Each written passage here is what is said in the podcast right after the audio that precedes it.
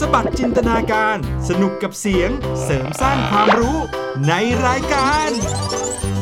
เสียงสนุก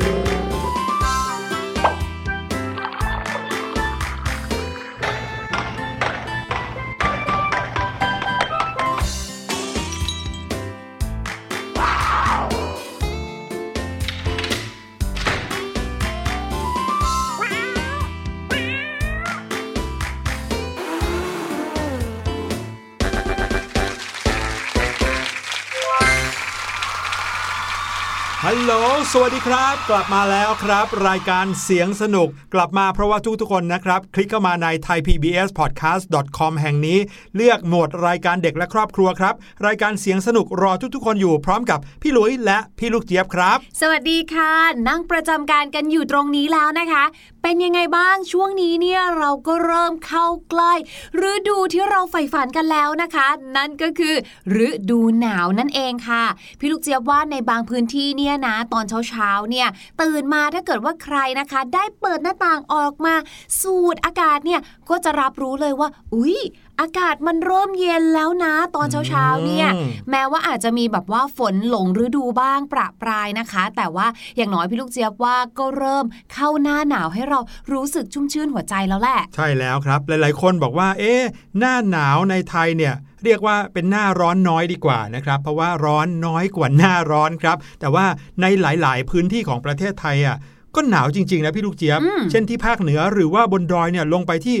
องศาแบบเลขตัวเดียวเลยก็มีครับใช่บางทีก็ติดลบกันเลยนะคะแล้วเราก็จะได้เห็นความสวยงามของธรรมชาติแบบว่าหลากหลายมากๆเลยไม่ว่าจะเป็นบรรดาน้ำแข็งค้างต่างๆที่บางทีเกาะติดอยู่ที่ใบไม้เอ่ยดอกไม้เอ่ยเนี่ย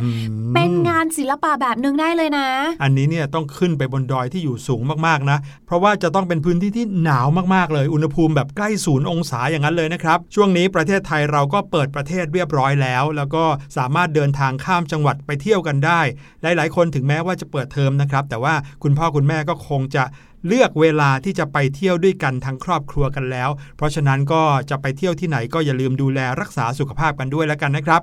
วันนี้เรื่องราวของความรู้ที่เรานำมาฝากกันนะครับเป็นเรื่องใต้ทะเลครับพี่ลูกเจี๊ยบเป็นเรื่องใต้ทะเลที่อาจจะขึ้นมาอยู่บนโต๊ะเขียนหนังสือของเราได้อ้าว จะเอาโลกมาทำปากกาแบบนี้เหรอคะและเอาหน้าผามาแทนกระดาษเอาน้ำหยดมหาสมุทรแทนหมึกว่าครับวันนี้พี่หลุยจะพูดถึงเรื่องราวของเพลงนี้เหรอคะพูดถึงเรื่องราวของน้ำที่เอามาหมดมหาสมุทรมาแทนหมึกวาดเนี่ยแหละครับลองนึกดูสิครับว่าถ้าใช้น้ำหมดทั้งมหาสมุทรเลยเนี่ยหมึกจะเยอะขนาดไหน wow! อยากกระนั้นเลยเราใช้แค่หมึกของปลาหมึกก็พอครับเดี๋ยวเดี๋ยวเดี๋ยวหมึกของปลาหมึกพี่หลุยจะเอามาวาดเหรอคะหมึกของปลาหมึกสามารถเอามาใช้เขียนแทนปากกาได้พี่ลูกเจี๊ยบน้องๆรู้หรือเปล่าว้าวพี่ลูกเจี๊ยบเคยเห็นแต่เขาอะเอามากินกันไม่เคยรู้เลยนะเนี่ยว่ามันสามารถเป็นหมึกเขียนปากกาได้ด้วยวันนี้เราจะมารู้จักกับเรื่องราวของหมึกแล้วก็เจ้าปลาหมึกให้มากยิ่งขึ้นครับแต่ว่าก่อนหน้านั้นพาน้องๆไปฟังเสียงปริศนากันก่อนดีกว่าคำใบ้สำหรับเสียงปริศนาในวันนี้นะครับบอกได้ว่าเป็นเครื่องใช้ไฟฟ้าเราจะใช้เครื่องมือนี้ก็ต่อเมื่อเราต้องการทำเองครับทำอะไรเองลองไปฟังดู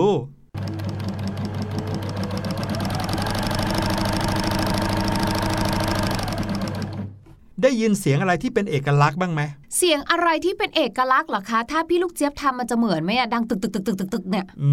มเสียงแบบนี้เนี่ยนะครับเป็นเสียงของเครื่องมืออะไรในบ้านของเราพี่หลุยบอกว่าเป็นเครื่องใช้ไฟฟ้าซะด้วยและแถมถ้าเราอยากจะใช้เครื่องใช้ไฟฟ้าชนิดนี้เราต้องตั้งใจที่จะทำอะไรบางอย่างด้วยตัวเองครับโอเค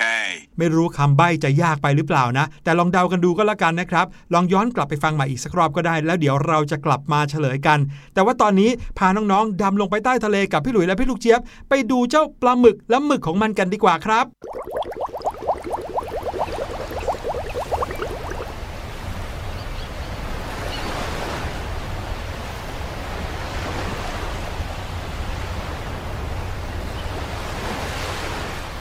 อุ้ยไหนๆเราก็มาอยู่ถึงตรงนี้แล้วเรียกว่าได้อาหารทะเลสดๆใหม่ๆกินเลยพี่ลูกเจี๊ยบก็เตรียมมะนาวพริกนะคะมาเตรียมทำยำเรียบร้อยเลยค่ะพี่หลุย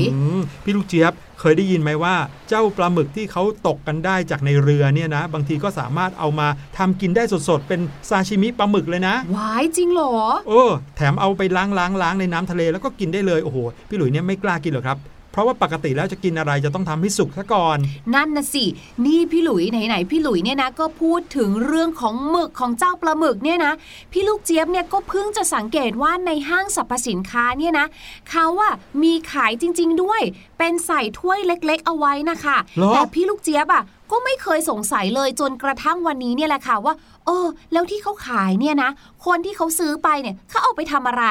ที่แท้ก็เอาไปเขียนหนังสือแบบที่พี่หลุยบอกนี่เองไม่ไม่ไม่ไม่ไม่ใช่ครับพี่ลูกเจี๊ยบ เขาซื้อไปเนี่ยเขาเอาไปทำอาหารกันหมึกของปลาหมึกนะครับมีชื่อเรียกเป็นภาษาอังกฤษว่า Cephalopod อิงค์ เป็นหมึกสีเข้มที่ผลิตโดยปลาหมึกนี่เองครับแต่ถามว่าหมึกของปลาหมึกนั้นเหมือนกันกับหมึกที่เราเอาไว้ใช้เขียนหนังสือหรือเปล่าแตกต่างกันมากเลยครับเพราะว่าหมึกของปลาหมึกนั้นเป็นสารที่ผลิตขึ้นมาเพื่อใช้เป็นกลไกในการป้องกันตัวของมันแล้วก็ช่วยพรางตัวให้สามารถหลบหนีจากผู้ล่าได้ครับอ๋อนึกว่าเอาไว้เผื่อปลาหมึกเนี่ยนะอยากจะเขียนหนังสืออะไรถึงปลาหมึกอีกตัวก็ดูดขึ้นมาแล้วก็เขียนเลยแถมยังเป็นหมึกที่กันน้ำทะเลได้ด้วยนะจริงๆแล้วเนี่ยหมึกของปลาหมึกเนี่ยนะครับประกอบไปด้วยสารประกอบหลายชนิดเลยนะครับบางชนิดก็เหมือนกันกับสารประกอบที่อยู่ในเส้นผมของคนเราก็คือเมลานินนะครับแล้วก็มีเอนไซม์บางชนิดที่เรียกว่าโพลีแซคคารายครับและยังมีฮอร์โมนแล้วก็โลหะหลายชนิดนะอย่างแคดเมียมตะกั่วแล้วก็ทองแดง oh. ไม่น่าเชื่อนะมีทองแดงอยู่ในหมึกของปลาหมึกด้วย mm. รวมทั้งยังมีกรดอะมิโนหรือว่าองค์ประกอบของโปรตีนบางชนิดเช่นกลูตาเมทอรีนอะลานีนลิวซีนและก็กรดแอสปาร์ติกครับอ๋อมิหน้าล่ะที่แท้เพราะว่าเจ้าหมึกเนี่ยนะมันมีเมลานินนี่เองเพราะว่าเมลานินเนี่ยนะคะก็มีส่วนกับสีผิวของมนุษย์เราด้วยนะทำให้แบบว่าผิวของเราสีเข้มแบบนี้ค่ะและเมลานินในหมึกของปลาหมึกเนี่ยแหละค่ะก็เป็นเม็ดสีที่ทำให้หมึกมีสีเข้มเหมือนกันเลยมนุษย์เนี่ยใช้หมึกของปลาหมึกมานานหลายศตวรรษแล้วนะครับทั้งเพื่อการแพทย์โบราณแล้วก็เอามาเขียนเป็นงานศิลปะก็มีทำเป็นเครื่องสำอางก็มีแล้วก็ที่เราคุ้นเคยกันนะครับก็คือเอามาทำเป็นวัตถุที่เอามาผสมในอาหารครับปัจจุบันนะครับหมึกจากปลาหมึกถูกใช้เป็นเครื่องปรุงอาหารอย่างพาสต้าน้องๆอาจจะเคยเห็นเส้นสปาเกตตี้หมึกดำไม่ใช่ว่าเส้นเป็นสีดำอย่างเดียวนะแต่เขาผสมหมึกของปลาหมึกเนี่ยให้กลายเป็นน้ำพาสต้าด้วยหรือบางทีก็ลงไปอยู่ในน้ำซุปก็มีครับพี่ลูกเจี๊ยบในบางประเทศมีการใช้หมึกของปลาหมึกไปเป็นน้ำที่ใช้หุงข้าวด้วยอืม อืมนี่ไงแม้แต่ในอาหารไทยของเราเนี่ยนะก็มีการใช้หมึกของปลาหมึกเหมือนกันนะคะเมนูนั้นเนี่ยชื่อว่าปลาหมึกต้มน้ำดำทางฝั่งขวามือของเรานี่เองค่ะว้าวดูแล้วน่ากินจริงๆเลยแล้วก็อย่างที่พี่หลุยนะคะได้พูดขึ้นมาเลยค่ะว่าเอ๊ะวันนี้เนี่ยที่เราจะมาพูดเรื่องของปลาหมึกเนี่ยนะเราจะมาโฟกัสกันที่หมึกของเขานั่นเองว่าหมึกของเขาเนี่ยนะคะเอาไว้ทำอะไรแถมยังสามารถนำมาทำเป็นหมึกปากกาได้อีกด้วยเราก็เลยจะมาฟังกันต่อค่ะว่าประโยชน์ของหมึกเนี่ยนะคะมีอะไรบ้างอย่างแรกเลยค่ะมีการศึกษาทดลองกันมาแล้วนะคะว่าหมึกของปลาหมึกเนี่ยนะคะมีคุณสมบัติในการต่อต้านแบคทีเรียหรือไวรัสบางตัวที่อันตรายได้ด้วยแหละค่ะอย่างที่พี่หลุยบอกนั่นแหละว่าเพราะขนาดตัวปลาหมึกเองเนี่ยนะยังใช้หมึกตัวเองเอาไปป้องกันตัวเลย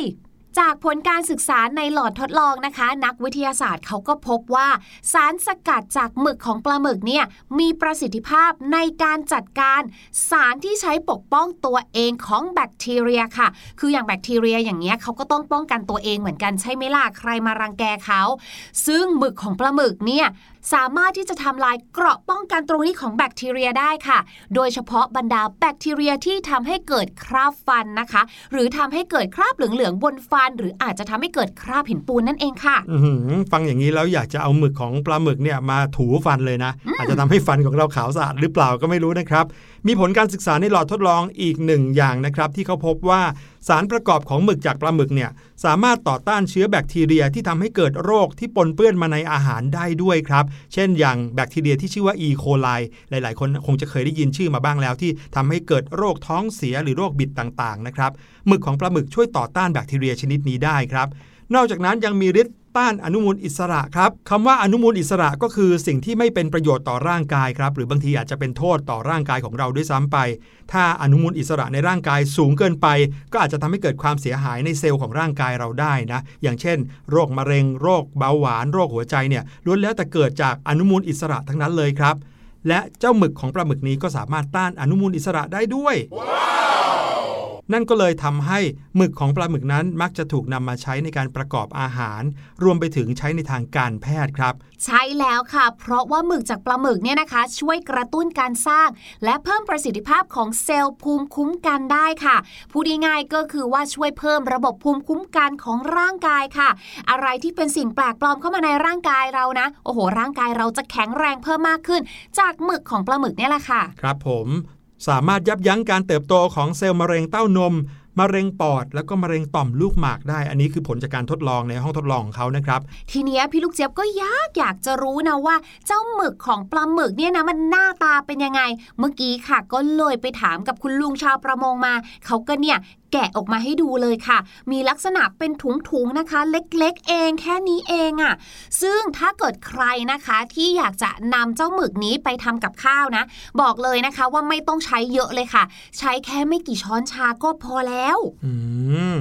และอย่างที่บอกนะครับว่าหมึกจากปลาหมึกนั้นถูกนำมาใช้ประโยชน์หลายศตวรรษแล้วครับเพื่อวัตถุประสงค์หลายอย่างโดยทั่วไปนะครับก็นอกจากการประกอบอาหารแล้วยังถูกนำมาใช้ในการแพทย์แผนจีนใช้ในการรักษาโรคนะที่เกี่ยวกับระบบหัวใจแล้วก็ระบบเลือดครับในช่วงต้นศตวรรษที่สิบเก้ามีการนำมาใช้เพื่องานเขียนการวาดภาพแล้วก็งานจิตรกรรมกันมากมายเลยทีเดียวล่ะครับ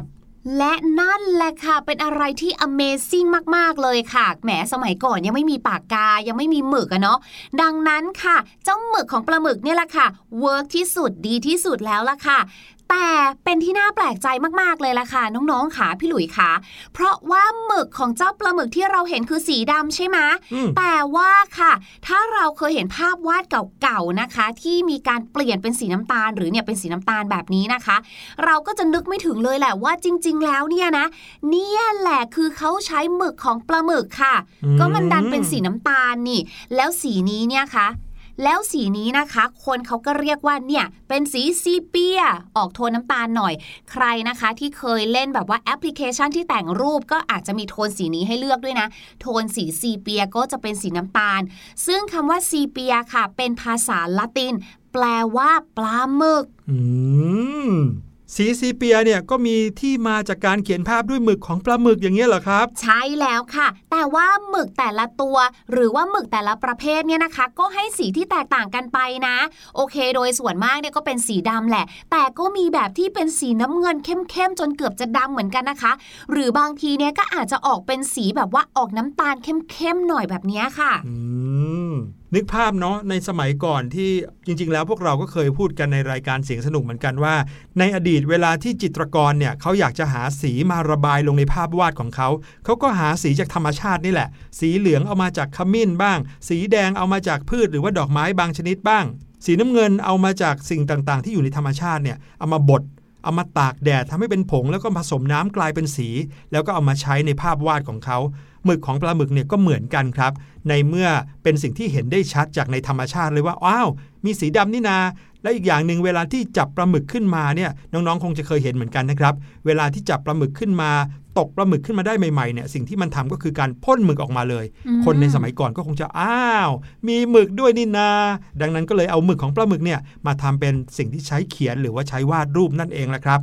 จริงๆแล้วทุกวันนี้หมึกของปลาหมึกก็ยังคงใช้ได้อยู่นะแต่ว่าไม่มีใครใช้กันแล้วเพราะว่าเดี๋ยวนี้มนุษย์เราสามารถที่จะผลิตหมึกขึ้นมาได้มากมายเลยไม่ว่าจะเป็นหมึกแห้งหมึกซึมหรือว่าหมึกสีต่างๆก็มีมากมายหมึกจากปลาหมึกก็เลยไม่จำเป็นต้องใช้แล้วล่ะครับเอาละค่ะไหนๆนะคะเราเนี่ยก็มีความรู้รอบทะเลเกี่ยวกับปลาหมึกแล้วเนี่ยเราก็ไปรู้จักเขาให้มากขึ้นกันดีกว่าค่ะพี่หลุยในเรื่องของรสชาตินั่นเองค่ะ ถ้าอย่างนั้นนะคะตอนนี้เราทั้งสองคนขอตัวกันสักครู่ละกันนะคะแต่ว่าเราเนี่ยไม่ทิ้งน้องๆเอาไว้อย่างแน่นอนค่ะเพราะเราก็มีเพลงเพราะๆมาฝากชาวเสียงสนุกแล้วเดี๋ยวหลังจากเพลงนี้นะคะพี่ลูกเจี๊ยบเองก็เตรียมเรื่องราวของภาษาอังกฤษเต็มไม้เต็มมือมาฝากเช่นเดิมเลยค่ะ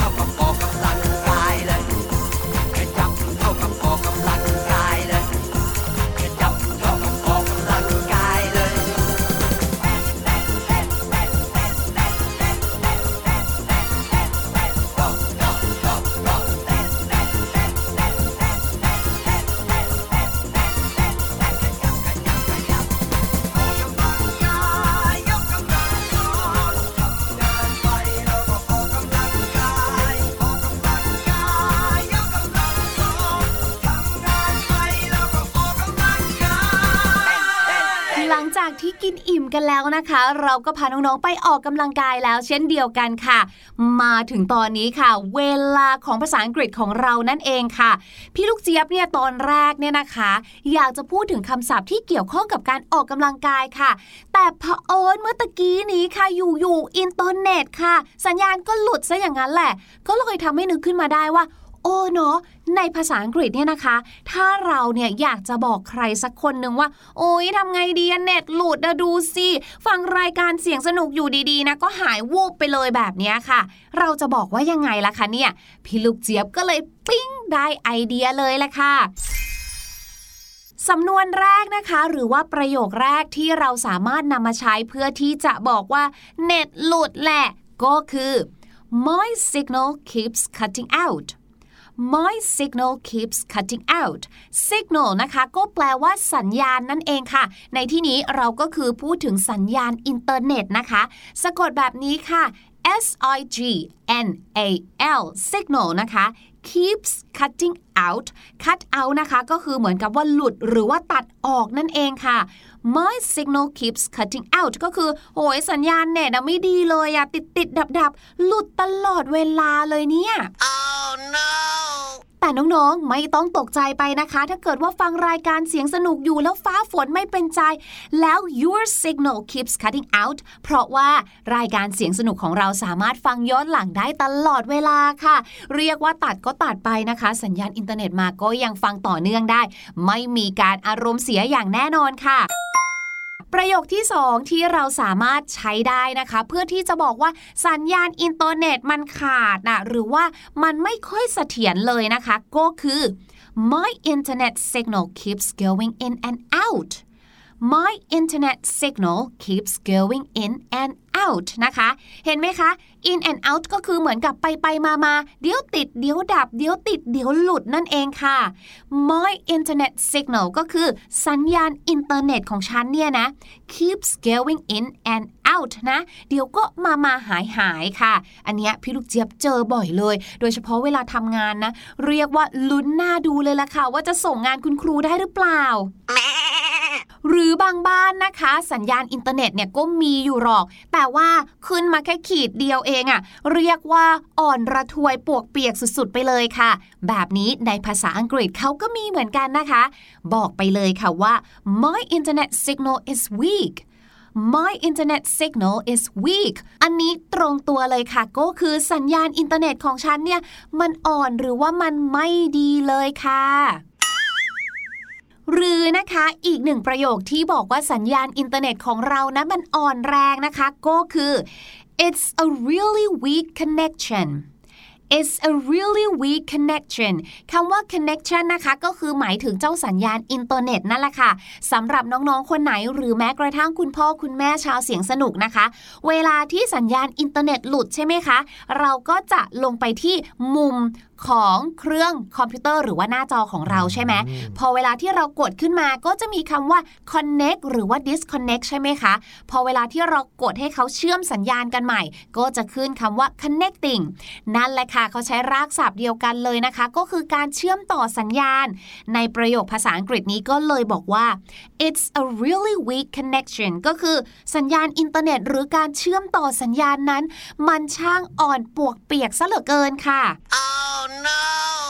และนี่นะคะก็คือเรื่องราวสำนวนประโยคภาษาอังกฤษที่พี่ลูกเจี๊ยบมั่นใจว่าน้องๆชาวเสียงสนุกจะต้องมีโอกาสได้ใช้อย่างแน่นอนเลยค่ะขอบคุณพี่ลูกเจี๊ยบมากๆเลยล่ะครับกับคำศัพท์แล้วก็สำนวนที่นำมาฝากกันในวันนี้ครับเอาล่ะตอนนี้เรามาเฉลยเสียงปริศนากันดีกว่านะครับกับเสียงที่บอกว่าเป็นเสียงของเครื่องใช้ไฟฟ้าอาจจะมีอยู่ในบ้านของหลายๆคนเหมือนกันนะครับและถ้าเราจะใช้เครื่องใช้ไฟฟ้าชนิดนี้แปลว่าเราจะต้องตั้งใจทำอะไรบางอย่างด้วยตัวเองครับลองไปฟังกันอีกสักทีนึงแล้วกลับมาเฉลยกันครับ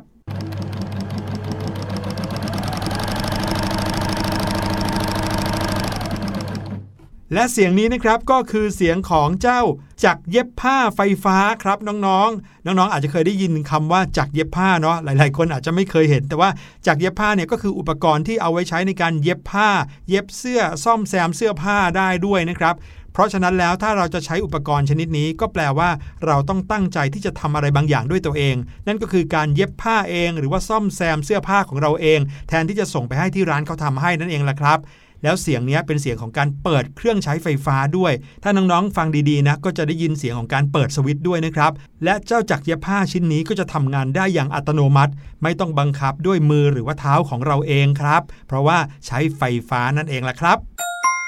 วันนี้รายการเสียงสนุกหมดเวลาแล้วครับพี่หลุยและพี่ลูกเจี๊ยบต้องขอลาไปก่อนคราวหน้าเอพิโซดหน้าเราจะมีอะไรดีๆมาฝากก็อย่าลืมติดตามกันให้ดีก็แล้วกันครับวันนี้ลาไปแล้วสวัสดีครับสวัสดีค่ะสบัดจินตนาการสนุกกับเสียงเสริมสร้างความรู้ในรายการเสียง